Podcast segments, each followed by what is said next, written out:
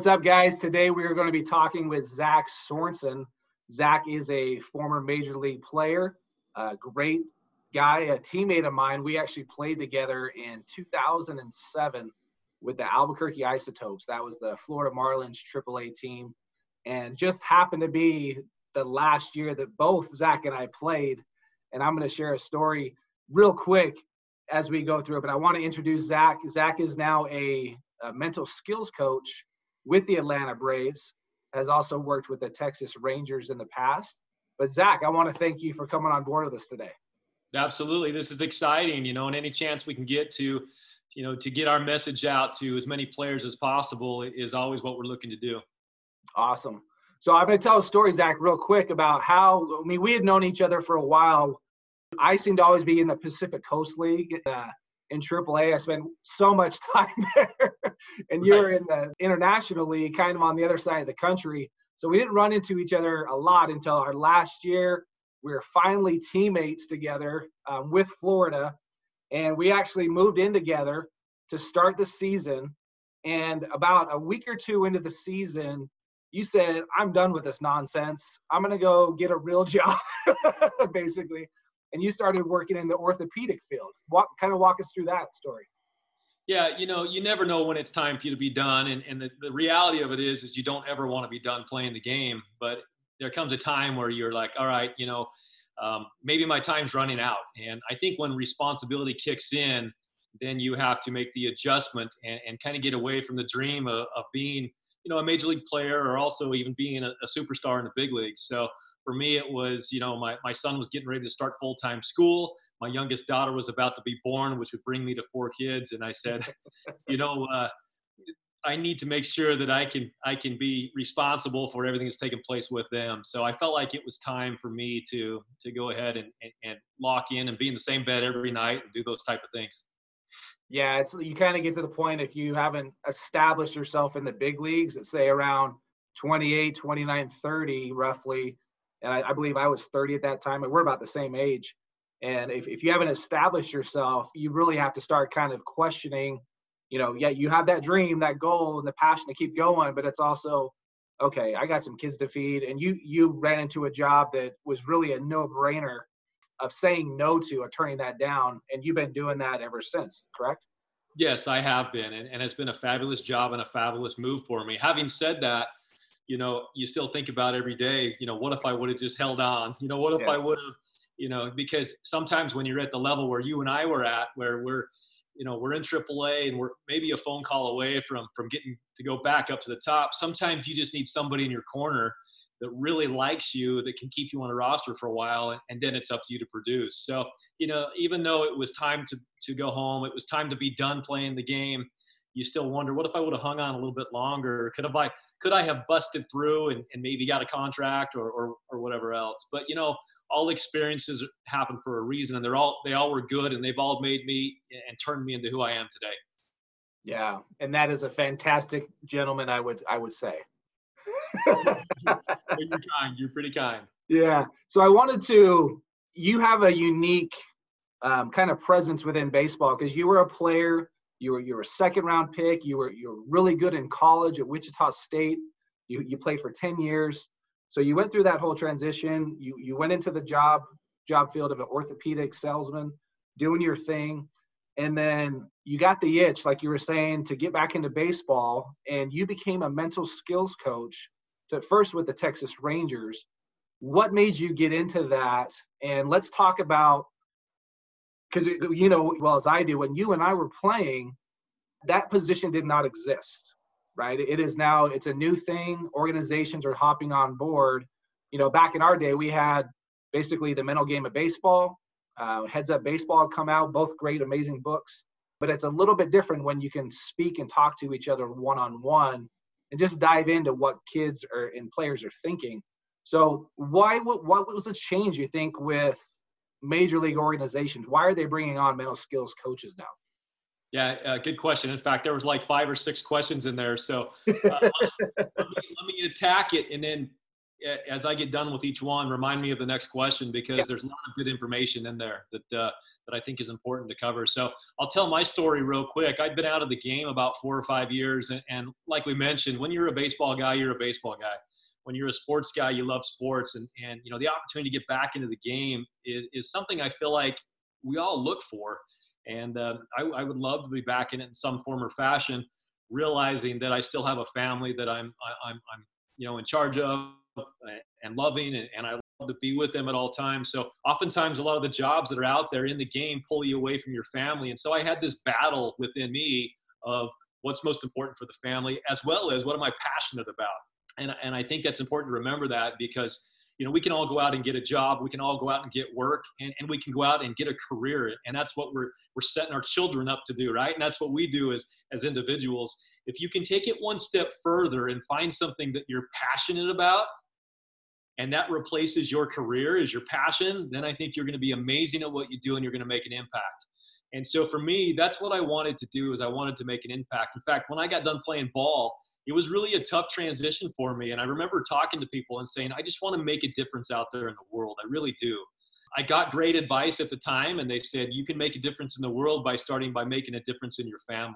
And I agree with that. I really do. And that's what my focus was on at the time as my kids started getting a little bit older and kind of getting into the routines and life was good and uh, i started thinking about the game again and um, i'll never forget how it all started for me i was uh, i actually was at the hospital where i where i work i'm in surgery and i was in between two of the surgery rooms talking to some of my business partners and and you know it was just one of those conversations if you could do anything you wanted to do what would it be and i heard myself say for me, if I could do anything I want to do, I would be a mental skills coach. And I would love to work with a Major League Baseball organization. I'd love to work with an NFL football team and maybe be a professor and teach one class in college. Okay. And all of a sudden, all my buddies were like, man, that'd be awesome. You could be in the dugout and you could be on the sidelines and this and that. And, and for me, it was, I just want to help people, right? And I want to help people develop. And uh, that night, I went and started my classes and my master's degree. But um, and and then I, I, I plugged through it and got it done. But there was one more piece to that, that that story that I want to throw out there. I take my family to spring training every single year since I've been done playing because we still love the game as a family. And uh, we're pretty close to Arizona. We get down there, and, and, since I played with the Angels in the big leagues, you know, I still have some some buddies and connections there, and they'll sneak us into a game. And, and then one day, I, I end up texting who was my general manager with the Indians, Mark Shapiro, who's a, he's a good family friend of ours. He's an amazing person, general manager. He cares about you as a person. And I sent him a message, and he met me at the game down in spring training. He came and sat next to my family for about an hour. And immediately the conversation went to, I know that, you have the itch. What is it that you want to do in this game? And I, you know, I was talking to him, like, I'm not sure. I haven't figured it out. I, I just want to help people get better. And he's like, So you want player development? And I'm like, Yeah, but I also like to be on the field and I like to get dirty and all this and that. And he said, Why don't you come out and spend a couple weeks with us and we'll just figure out what it is that you love. And uh, but his his next statement is what got me into the mental game. And he says to me, Here's my advice to you. He said, Listen to yourself talk. And when you talk about something in the game or whatever it is, you will figure out what it is that you're passionate about. And there's that word again, right? There's that passion word. And once you hear yourself talk about something realize the passion, you'll know what direction you need to go. So for me, I love talking defense. You know, I had a lot to learn as a player. I, I learned from some of the best with Vizquel, Alomar, some of these guys I got to play with.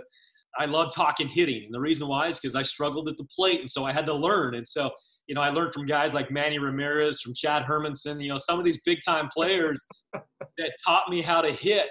And, uh, but when I start talking about the mental game, I get super pumped up. And I think the reason why, Chad, is because I was not a superstar. I was not a guy that could just wake up and start raking. You know, I had to work, work, work at what I did. But one reason why I feel like I made it to the big leagues is because I had a little mental edge or a mental advantage. Now, on the flip side of that, the next question is, well, why didn't you stay in the big leagues, right? And I think the reason why I didn't stay in the big leagues, there's two reasons. The first reason is because one thing I learned when they all got there is that those guys are pretty good. That was, you know, that's probably reason number one. the reason number two is that I needed more mental training. And like you mentioned, we couldn't really find it right? Um, I couldn't find things to do. I couldn't find things to practice. You know, I, I knew that if I needed to get stronger, I knew exactly what to do in the weight room. I knew if I was struggling at bat, I knew who to go to and I knew what drills to do and I could make it happen. Defensively, I knew what work I needed to put in, but in the mental game, I didn't know and I was unsure. And so when I talk, start talking about making a difference in somebody's game or helping people out or player development, to me it was the game needs mental skills coaches that can take you from here to here, and that's what started it for me.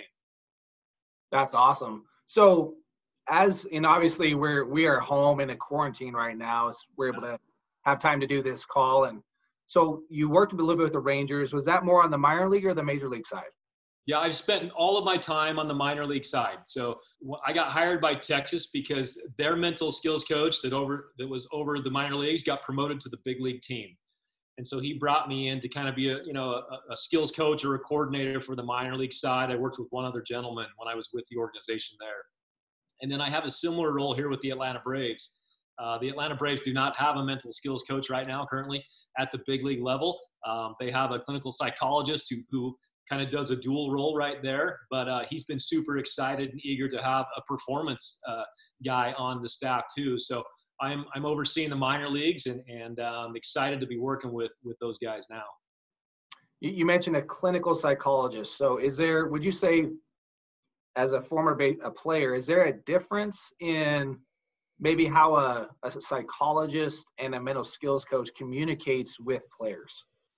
Yeah, you know, personally, and not everybody agrees with me, but I, I do see there's a little bit difference. And, and fortunately for me, with the organization I'm with, they they agree with me, and there's a need for both, in my opinion. Yeah. So you can you can have a clinical psychologist who has has a further degree. He actually is a psychologist, and if you have issues that you need to address, you know, whether it be with with things you're really struggling with, with with substance or or with you know some domestic issues or whatever else any of those those big issues, oftentimes off the field issues, he is your guy that's going to go to and he's far more prepared to help you than i am and and he will get you the help that you need and that's super super important. A mental skills coach from my perspective and again this isn't everybody's but this is mine is going to be a performance uh, performance coach that's going to help you on the field. And i use the term coach. I do.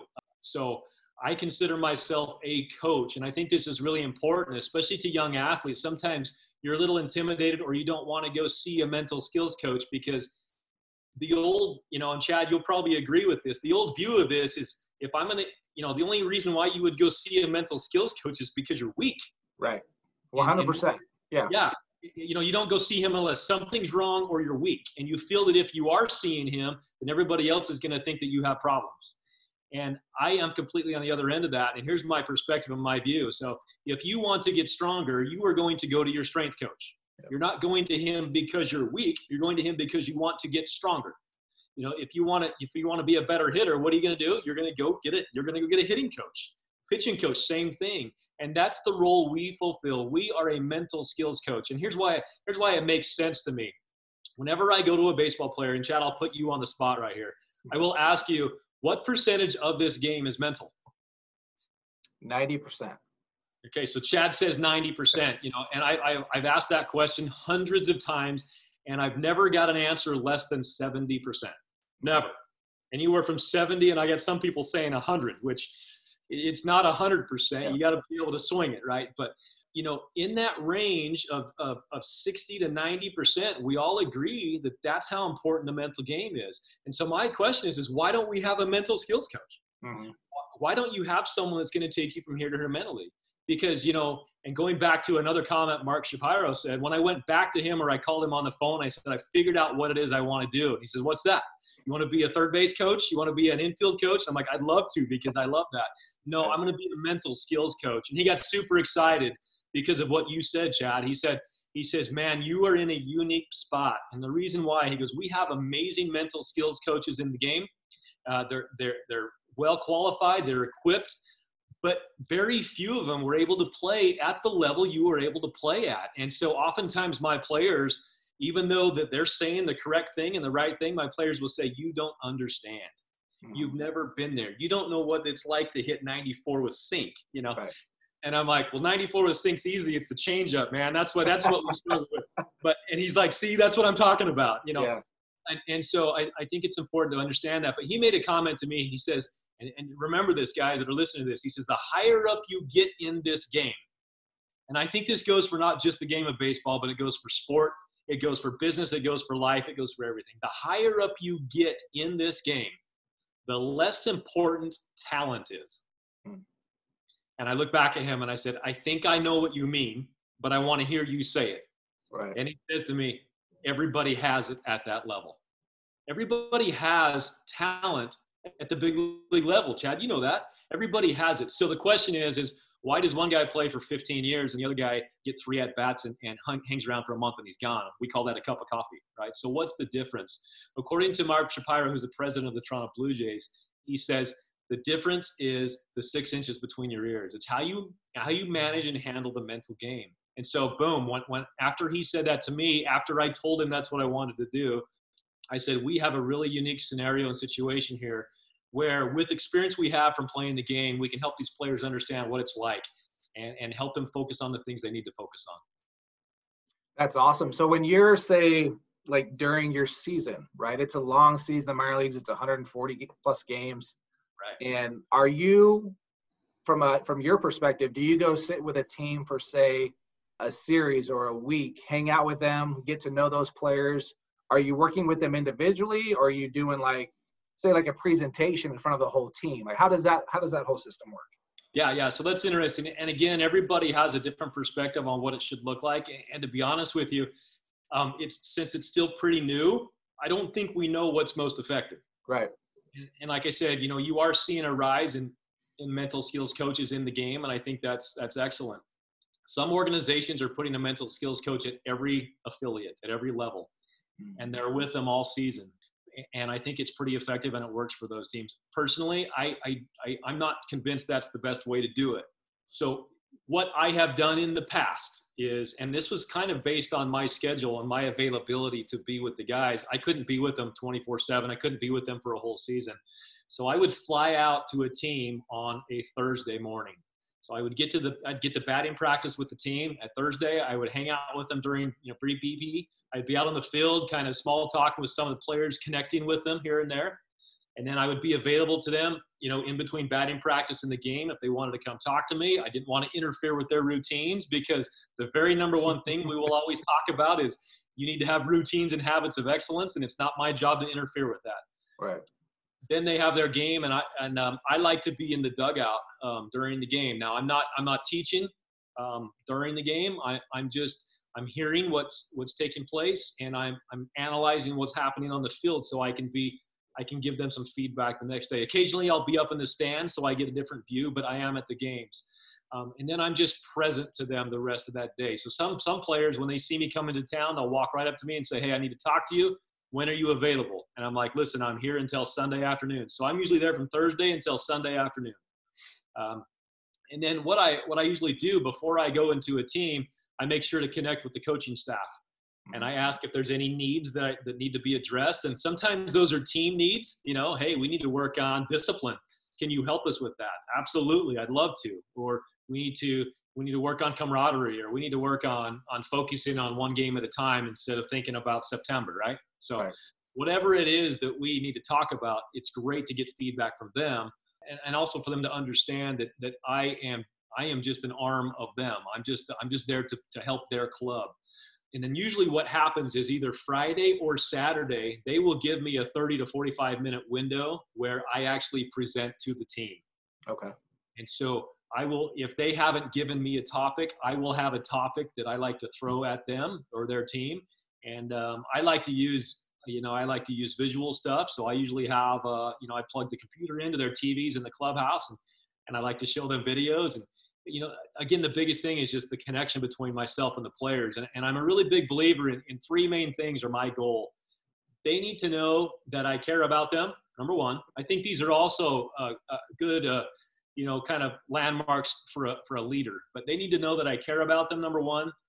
They need to be able to trust me, number two. Okay. And then they need to know that I'm going to make them better. And, and that's what I think a player is looking for, especially a professional player.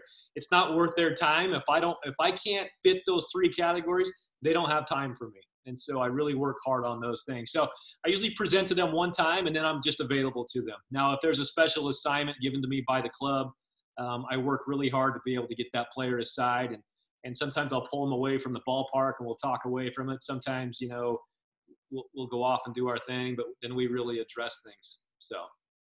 So would you say you definitely noticed a shift? Because like say if you're if you're a newly drafted player, they go straight into the minor leagues they, they don't know any different now. Like there's, oh yeah, we got, we have a mental skills coach here. And have you noticed from a, because you have a kind of a wide, wide range of, of age, you know, you could be anywhere from 18 to, you know, upper 20s in the minor leagues and even 30. Have you noticed any difference with the younger players, say that have just come out of college, to where if you maybe have worked with a double A or triple A players?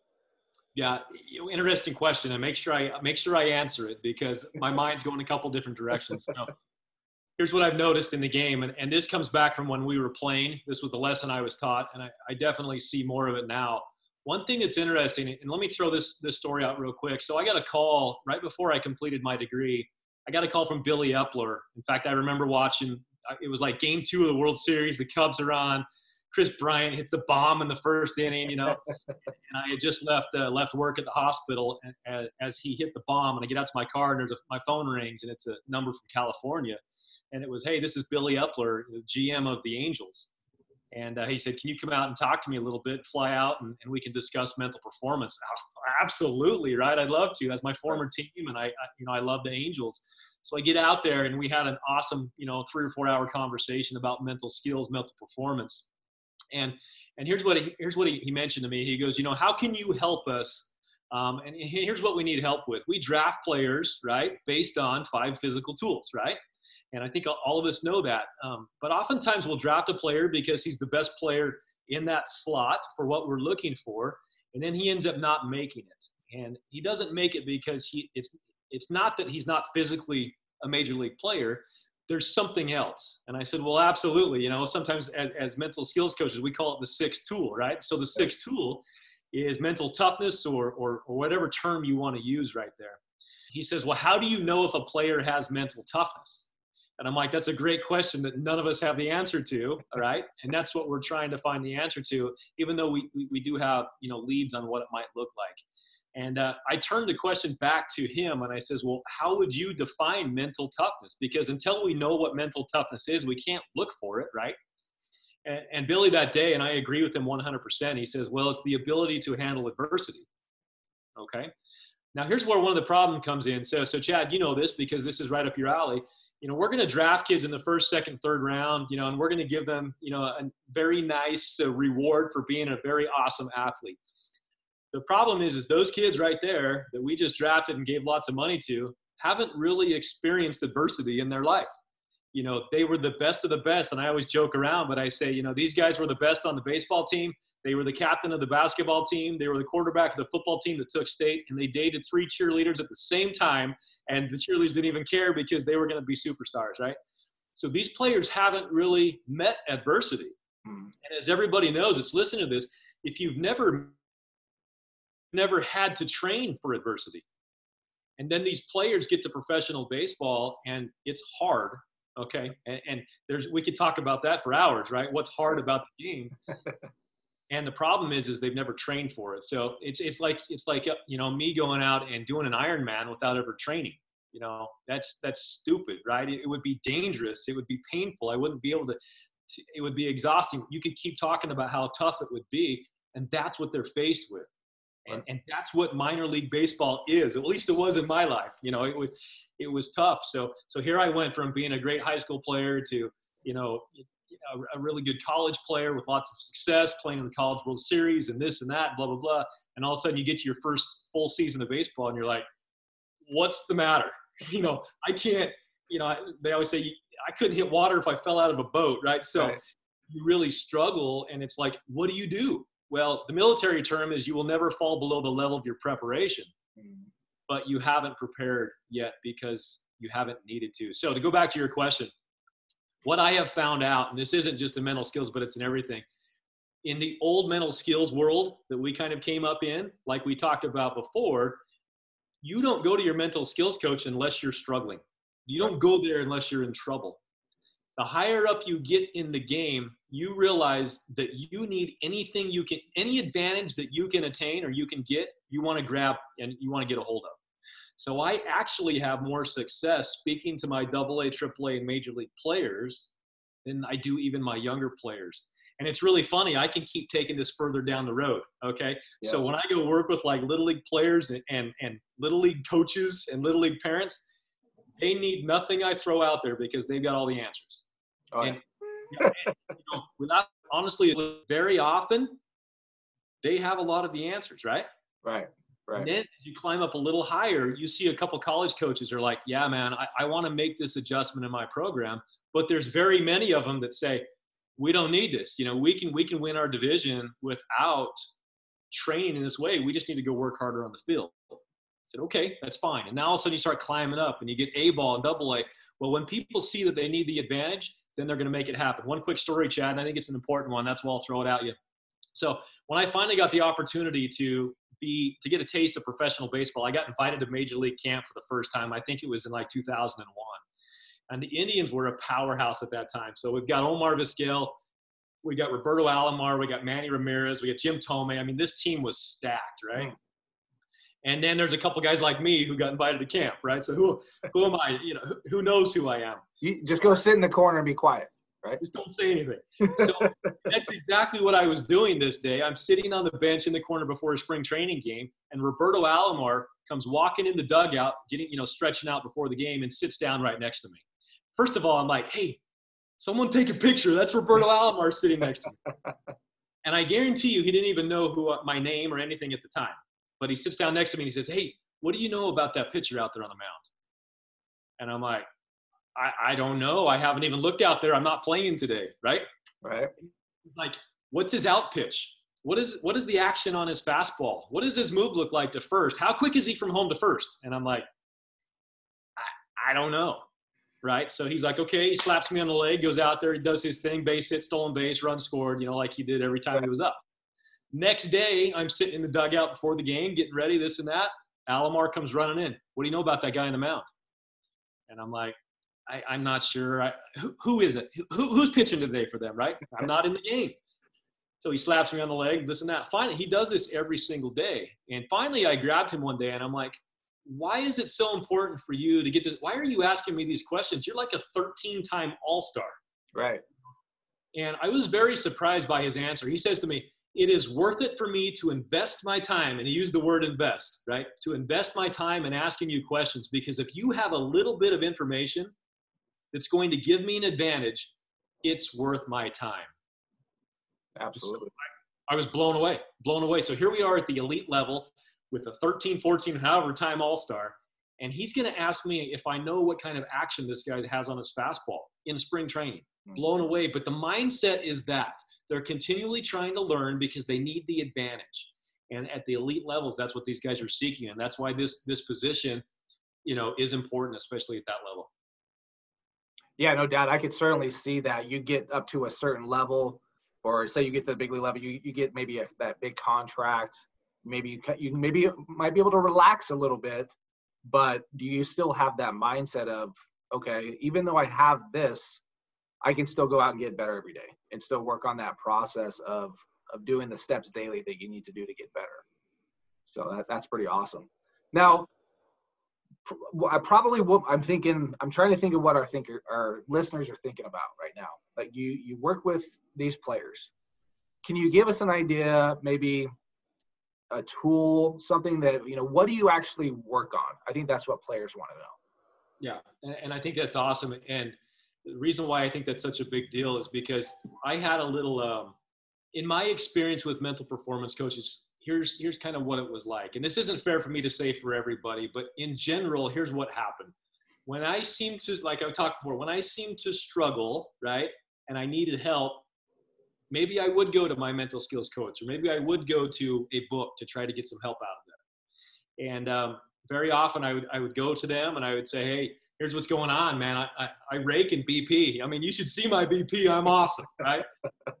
or the phone call I get from a lot of parents is my son's amazing on Thursday in practice, but on Friday when the lights come on, he seems to get tense up, struggle, and he says he's nervous. Okay, yeah. and I think that's normal for a lot of us. But oftentimes, what what the the coaches I would go to, or the mental skills coaches, they'd kind of sit me down, we talk about it, and they would say, you know, you're probably dealing with some performance anxiety.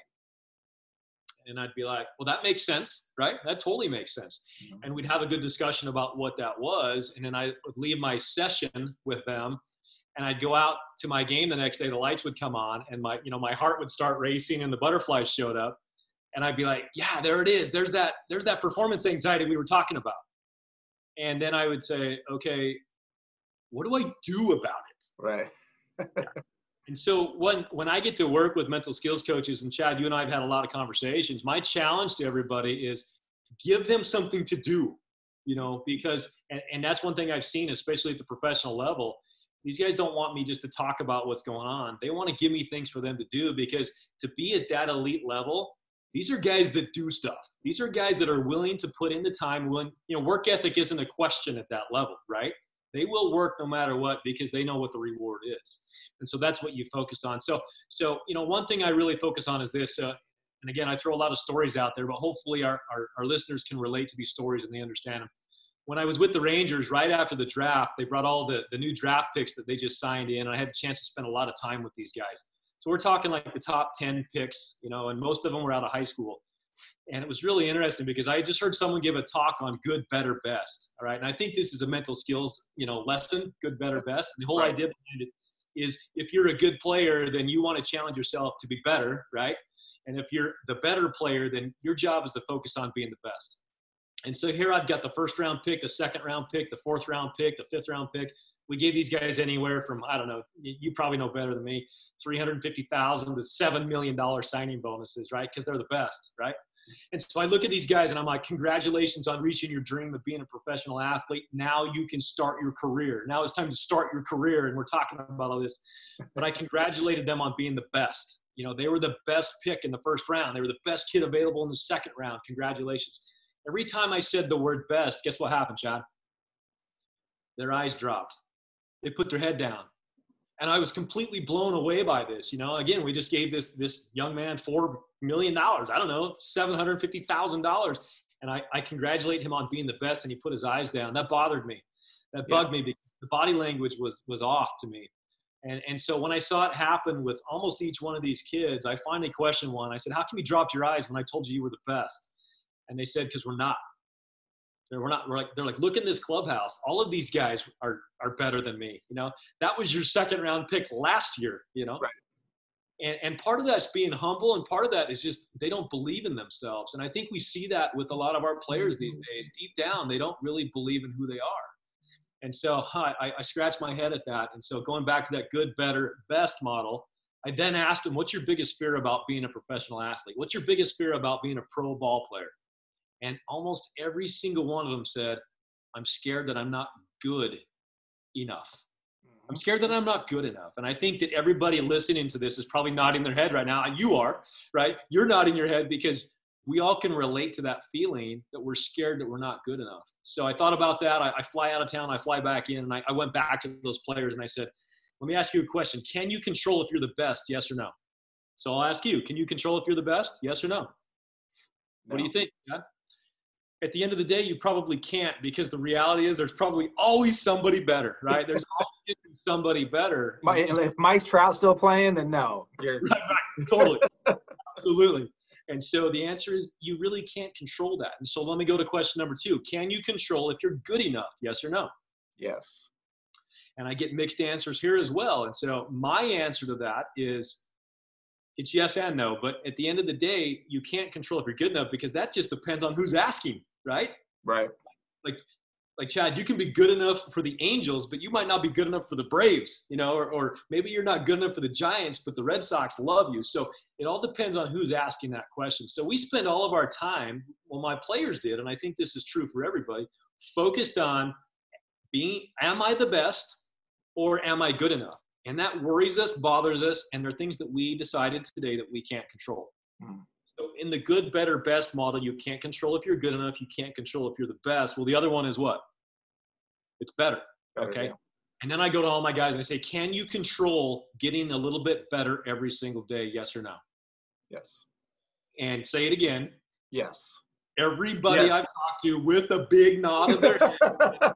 yes, I can. Okay. Yeah. And so this is one of the big things I focus on with my players is your job is to get better every single day. So I tell my players that's down in Arizona, you know, with the Rangers, I'm like, your job, you know, I give them this big motivational speech. Your job is to be the to get a little bit better every single day. Can you do it? And they holler yes. And I said, okay. I challenge them that. I hop on a plane and fly out of town. Okay. I fly back in a week later and I'm like, did you guys get better this week? And they said, yes, we did. And I said, how do you know? Room got quiet. And that's my question. You got number one is you have to work hard to get better every day. You agree? Yeah. yeah. Work ethic is rule number one, but how do you know that you're getting better? And so I said, that's where that's my job. Now I can finally help you. I can give you a tool. And so I asked him, I said, is it worth it for you to invest 1% of your day into doing something that's going to allow you to get better? Yes or no? Yes. And they say, yeah, it is 1%. I said, do you know what 1% of your day is? Any idea how much time 1% of your day is? No. Okay. It's 14 minutes and 24 seconds. That's it. So can you give me 14 minutes and 24 seconds? And they say, yeah. I said, okay. And I said, let me tell you this. So let's say that you, so now this is where this comes in, Chad. And, and one of the things I talk about is being a true self evaluator. I think that every player should have their own scouting report. You know, I could go on and on. But let's say I have my own scouting report.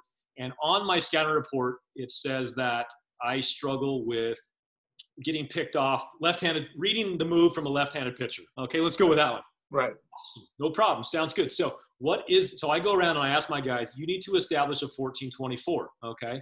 So Chad tells me that he really struggles with reading the move off a left-handed pitcher. And I ask him, well, what's your 1424? And he says, well, for eight minutes a day, I'm going to have a pitcher on my team show me his left-handed move. Eight minutes a day. Awesome, right? And then for six minutes and 24 seconds, I'm going to watch video on left-handed pitchers to see what they do with their moves. 14 minutes and 24 seconds every single day. And then I ask the guys this, I says, Will, can you guarantee me that you're going to get better at something if you, if you commit to this 1424? And they say, yeah. And I, I said, let me give you another example. Let's say that you can't do a pull-up, okay? Or maybe you could do one. Right. If you committed 14 minutes and 24 seconds to doing a pull-up every single day, would you be better at pull-ups in six months? Yes or no? Absolutely. You said absolutely. So can you guarantee that you'll be better? Yeah. Yeah, absolutely guaranteed you will be better in six months if you commit to the 1424. And so I say, implement it, make it happen, plug it into your routine. So after every single game, I have a I have a little evaluation. I have my players fill out. I call it a well, better, how. What did I do well today? What do I want to do better? And how am I going to do it? Okay. And so right next to how am I going to do it, it says, what is your 1424? Right. So let me give you an example. I, I played a game last night. I come down often and, and, I'm filling out my sheet. What did you do well? Very often we do an outcome. All right. So I got three hits. Okay, great. That's awesome. Go ahead and put that down. I got three hits. What do you want to do better? Well, my last at bat, I faced a left handed hitter, got a base hit, and then I got picked off first base. I don't want to get picked off first from lefty. Okay. How are you going to get better at it? Well, I'm going to grab my, my, my teammate. He's going to give me eight minutes worth of his move, and then I'm going to watch video for 624, right? Awesome. And the question is, is are you getting better? Absolutely. So during a game, you're going to have weaknesses that are exposed. And this goes to the whole concept about failure and how important it is to fail. When you fail, you have weaknesses that are exposed. That's not a bad thing. That's a good thing because our goal is to get a little bit better every day. If our focus is on getting better every day, we need to have things that we're going to get better at. So when I was exposed by the left-handed pickoff move, awesome. I always say good, right? Good, great. I'm, glad, I'm glad that was exposed. Now I have something I can implement into my 1424. And here's what's cool about it. When you attack a weakness of yours the day after it happens, you start saying yes, yes, and you get better at things. And what happens when you get better at things? You see momentum and you start developing a word that we're all here for. What are we trying to develop? What's the main thing we're all trying to figure out and develop? Confidence confidence and mindset. Confidence yeah. and mindset. Because yeah. the biggest thing we struggle with is belief system and confidence, right? Yep. So when I attack a weakness, I see that I'm getting better at my weakness. I'm going to say, I'm accomplishing things. I'm getting better every single day. And because of that, I'm a more confident player. And that's what we need.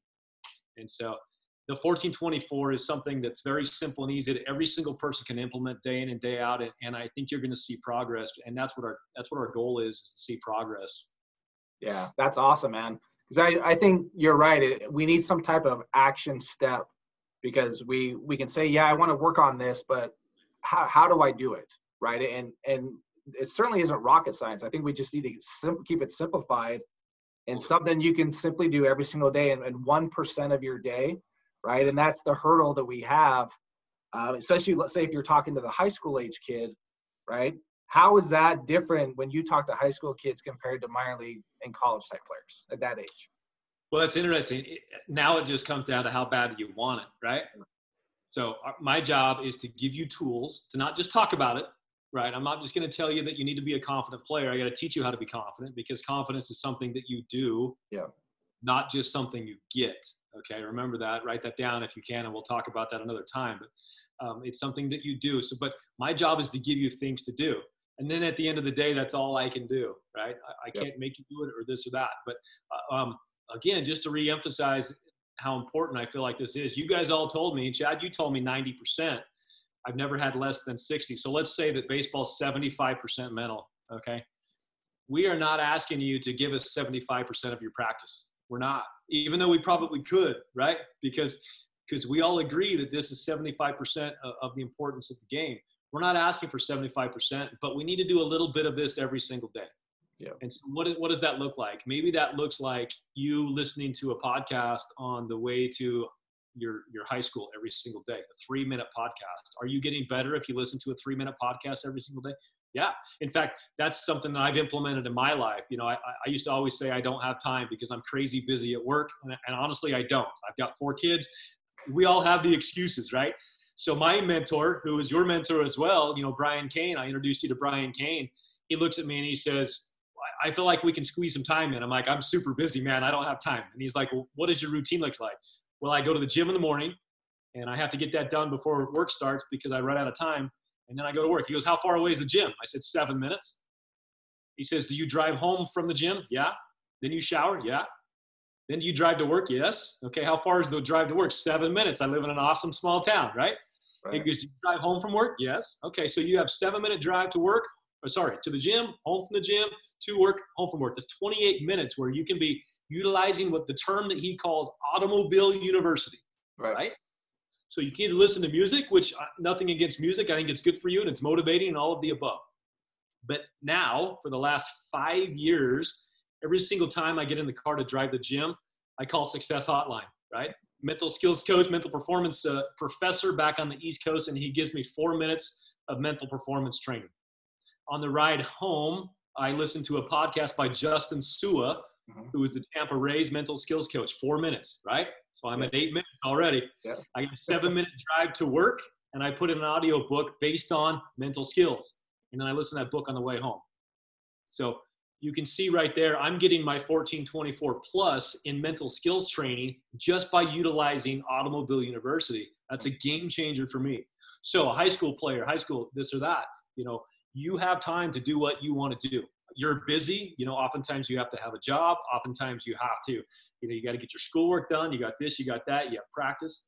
But I know you're in the car, right? I know you can do these type of things. Now it just comes down to how bad do you want it? Um, you know, the biggest thing, the biggest regret I have about being a professional baseball player, Chad, is that I feel like I wasted a lot of time. Oh, yeah. It, we that could be a whole other conversation, right? It's Right. When you get when you're by yourself or with a roommate, you know now guys bring their like their PlayStation with them, and, sure. and, and to me that's that's fun, but it's to me it's also a complete waste of time as well. Like unless you're getting better, but there's some different things you can do. You want to have fun and enjoy yourself, but back to your your one percent, like even listening to a five minute podcast is, is, something so minimal, so small. It's like that doing that, doing a little a lot, right? Doing it every day and I think that's one thing I'm really focusing on right now, especially during this time, right?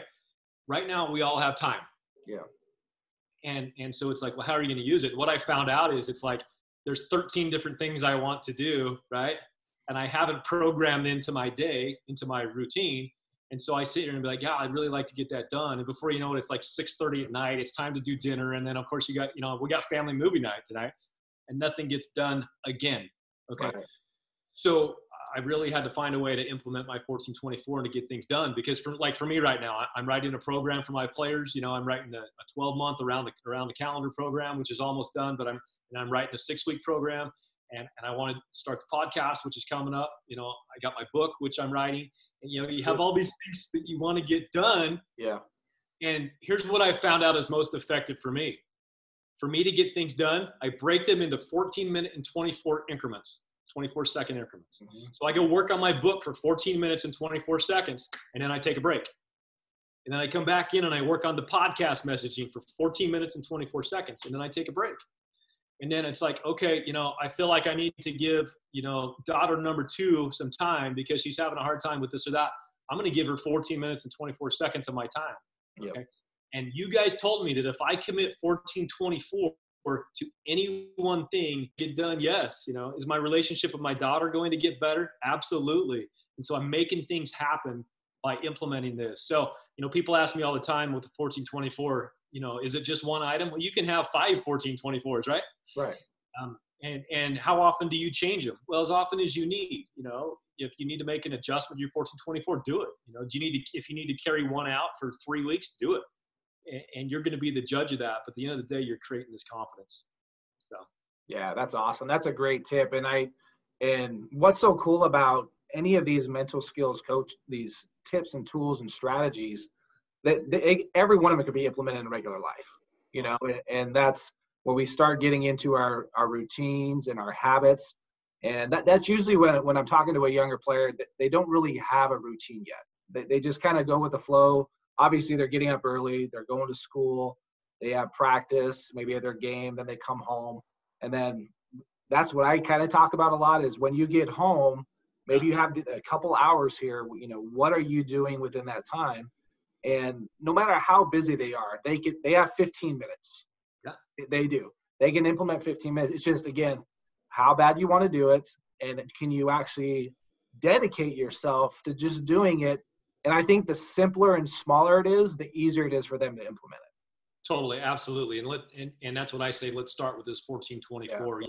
i was on another one of these calls the other day with another mental skills coach with his team and we were talking about a similar thing. But he he uh, he said, "Let me ask you a question." He goes, "Something that that he struggled with with his team. You know, a lot of his players want to, you know, on Saturday night instead of taking extra batting practice, they want to go hang out with their buddies. You know, um, and he's like, "What are your thoughts on that? You made it to the big leagues. You know, you had this elite focus that got you to the top." And it was interesting. I kind of felt like he was steering me one direction, right? and and you know this is it, it, this is my opinion again but you know and this is forever whether you be a coach or a parent or a kid here's what my thoughts are. I get up at 4.45 in the morning to go get my workout in right? And people ask me all the time that's crazy early. Why do you do that? And, and there is a specific reason why because i try to do everything on purpose with purpose okay? Mm-hmm. when your normal day starts things are going to happen in your day that are going to distract you from being able to do the things that you want to do. Yeah so, to the high school players out there that have intentions of taking batting practice, extra ground balls, and working on stealing bases tomorrow, okay, that's what they have planned for tomorrow. And they say, well, that should take me about two hours. All right, which since it's going to take me two hours, that means that I can probably sleep in until about 10:30 or 11 before I have to do it, and I have plenty of time. And you know what? I'm going to get to go hang out with my buddies later that night. Right. And the answer is true. But here's what happens you know, dad doesn't go to work. And so at, at 1045, you're still in bed. Dad wakes you up and he says, come on, son, let's go. We're going to go clean the garage today. Yep. And Something that was unexpected.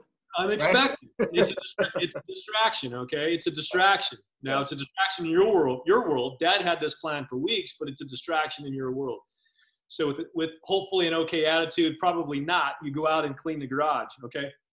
And then right before you get done finishing cleaning the garage, Mom walks into the garage and says, Hey, I just got a phone call from grandma, and she's wondering if you can come over and she'll pay you two dollars to mow her lawn, pull all of her weeds, and, and clean the rain gutters, right?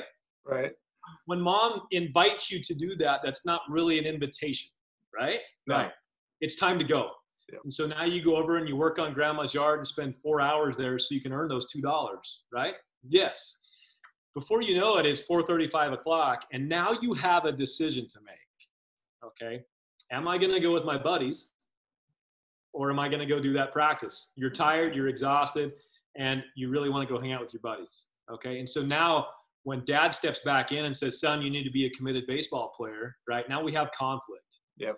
So my advice to you is get your stuff done, knock out your 1424, maybe knock out three 1424s in the morning before your day starts. When the distractions come, let them come, knock them out, and then you can go play with your buddies, okay? Because you're in charge of your day. You're in charge of your routine. All right. Let's say that let's say that you get up and you go you go take your BP and your ground balls and you still bases at seven o'clock a.m. You get home at eleven fifteen and there are no distractions. Awesome. If you want to take a nap, take a nap. You want to play video games, play video games. You won the day.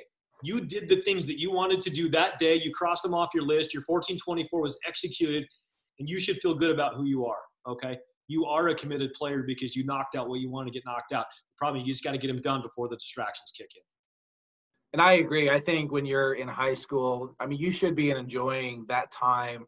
But from that mindset perspective, if I don't have a set routine and just get it done, that's the hardest obstacle because they don't know how to overcome those those time management issues, right. and that, that can be a problem. And that and they're going to certainly get those ironed out if they go to college because everyone every school is getting up at 5 a.m.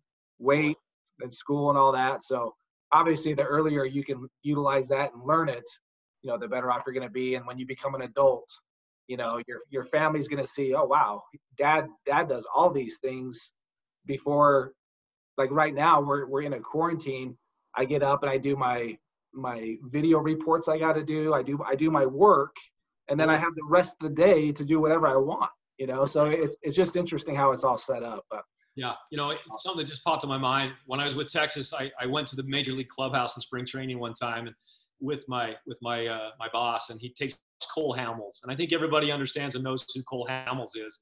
He's a he's a veteran pitcher. Um, was with Texas two years ago, and you know he, he's he's a class act, hardworking individual who's played this game for a long time, and everybody respects him like crazy. I saw him walking by. I've never met him before. Um, I was introduced to him. I shake his hand and I said, "Hey Cole, nice to meet you. I just respect everything you've done in this game. Can I ask you one question?" He goes, he goes, Absolutely. I said, What is one thing I can teach my young athletes that will help them get from where they are to where they want to be in the mental game? Hmm. Without a pause, he looks at me and he says, They need to have well established routines. Yeah. He says, That's the number one thing is that you have a routine. And so, you know, for those of you that are working with Chad, make sure you, you, you get with him and understand what he means by that. What do you mean by having a routine? You know, because that could be, well, you know, I get up and I eat, or it can be a finely detailed, in tune thing like, well, the first thing I do when I wake up is I go to the bathroom. When I go to the bathroom, I have Brian Cain's Daily Dominator in next to the toilet, and I read a one page message about, you know, it can be as dialed in as you want it to be. Okay. And then the second thing that's really well, cool. We, we always want to make sure we're positive when we're on the toilet. You know, you got to win that moment. you, you got to win that moment. You got to sure. win that. And then one last thing, you know, I'm kind of jumbling around, but one last thing when it comes to the 1424 that's cool. So I, I implemented the 1424 with all my levels, AAA, AA, A A ball, rookie ball with Texas a couple years ago. And here's what was cool about it. Our goal is to get better, right? And so I could be working with the double A team. And then when I start flying around to the other teams, I'm not going to get back to them for probably four or five weeks. And so I don't get to see them day in and day out. As soon as I land in Frisco, Texas, okay, and I go to the ballpark, I can walk up to the second baseman in Frisco and say, What is your 1424? And if he can rattle off to me what his 1424 is, I know that he is getting better every single day. And so that's a way, you know, as a mental skills coach, Chad, you can hold somebody accountable. Yeah. Is out of nowhere, you bump into them or you call them up and say, What's your 1424? And if you guys are committed to getting better, which I think that's all we can ask as a coach, that's all we can ask as a dad, and that's all you can ask of yourself is that you're getting better every single day. If you can answer that question, then I know that you're getting better. No doubt. Yeah, dude, this has been great. We'll uh, we'll wrap this up here, but is there any other one last nugget that you want to leave our audience? You know, I, I think that what your focus is, and this is something I've really learned through, you know, the the thing we're dealing with right now and the pandemic and this and that, as well as, you know, I've kind of been challenging myself physically while I've been away from work and doing different types of things.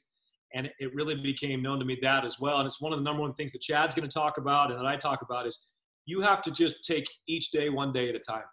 Mm-hmm. And um, every single day is a new day. This is the speech I gave to my three daughters yesterday. So here you go. But every single day is a brand new day, and every single day brings with it a brand new battle. And the second you feel like you've got it figured out or, or you're going to beat it, you know, the coach for the other team changes the starting pitcher, and instead of facing the hard throwing righty, you're facing the soft lefty.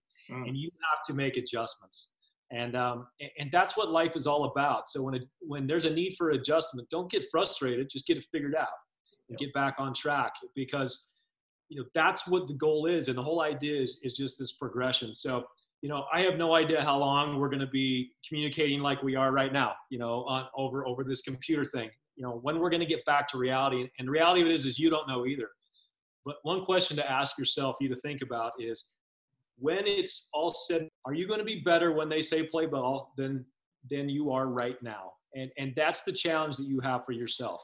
I've given you tools for you to be able to guarantee that. Um, the question now is, are you willing to implement them to make that happen?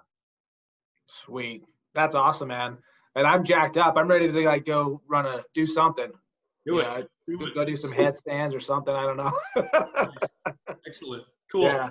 So, guys, Zach's given us um, some awesome information here. And Zach, where because you you said you mentioned that you're you're writing a book, some things are gonna be coming out. Where, where can they where can our listeners follow you at? Yeah, you know that's all that's all coming up. Um, you know, I'm I'm on social media. Z Sorensen four or Zach Sorensen is where I'm at on most of those. Um, most of my stuff has been all private stuff, so I haven't been on social media a ton. But I think that changes now with all this and uh, I'm, I'm hopeful within you know within a month or two that, that I'll be able to introduce these to you. And, and Chad, I will get you all that information once my book's ready for you guys. My journal, I'm creating a journal for you guys, a daily journal for you guys to have every day, as well as the programming. So, but you know, you guys are in great hands. You know, Chad and I, we go way back. We're good buddies. We teach the same thing. We believe the same thing. We've had similar trials. We've had different trials, and we've leaned on each other through all of those trials. So. Um, this is a game changer. Mental skill performance is going to help you in your game. It's going to make you a better, stronger person. And that's what that's why we do this is because we we want to help you to be the very best you that you can be. That's awesome, dude. I appreciate you coming on board. Hopefully we get out of this uh, quickly and we get yeah. back to our normal routines. You know, 445. That, that's a big that's a big adjustment if guys are getting up that early. So man, get it done. Yeah. All right, All right. Zach. Appreciate you coming on board with us, and we will see you later, man. Take care. Have a good one. Tell the family hi. We'll see you. We'll do it. Thank you. See you. Bye. Hey guys, hope you enjoyed that conversation with Zach Sorensen, mental skills coach with the Atlanta Braves. Gave us a lot of good nuggets right there. Zach's going to do some amazing things with Major League Baseball, and hopefully you implement them into your life. If you feel like you need some more one-on-one coaching, make sure you go to my website at mentaledge.training where I have an online course for you where I can be your personal coach and I guide you through the whole mental skill system that I created. All right. Thanks for listening, guys, and take care of yourself. We'll see you in the next episode.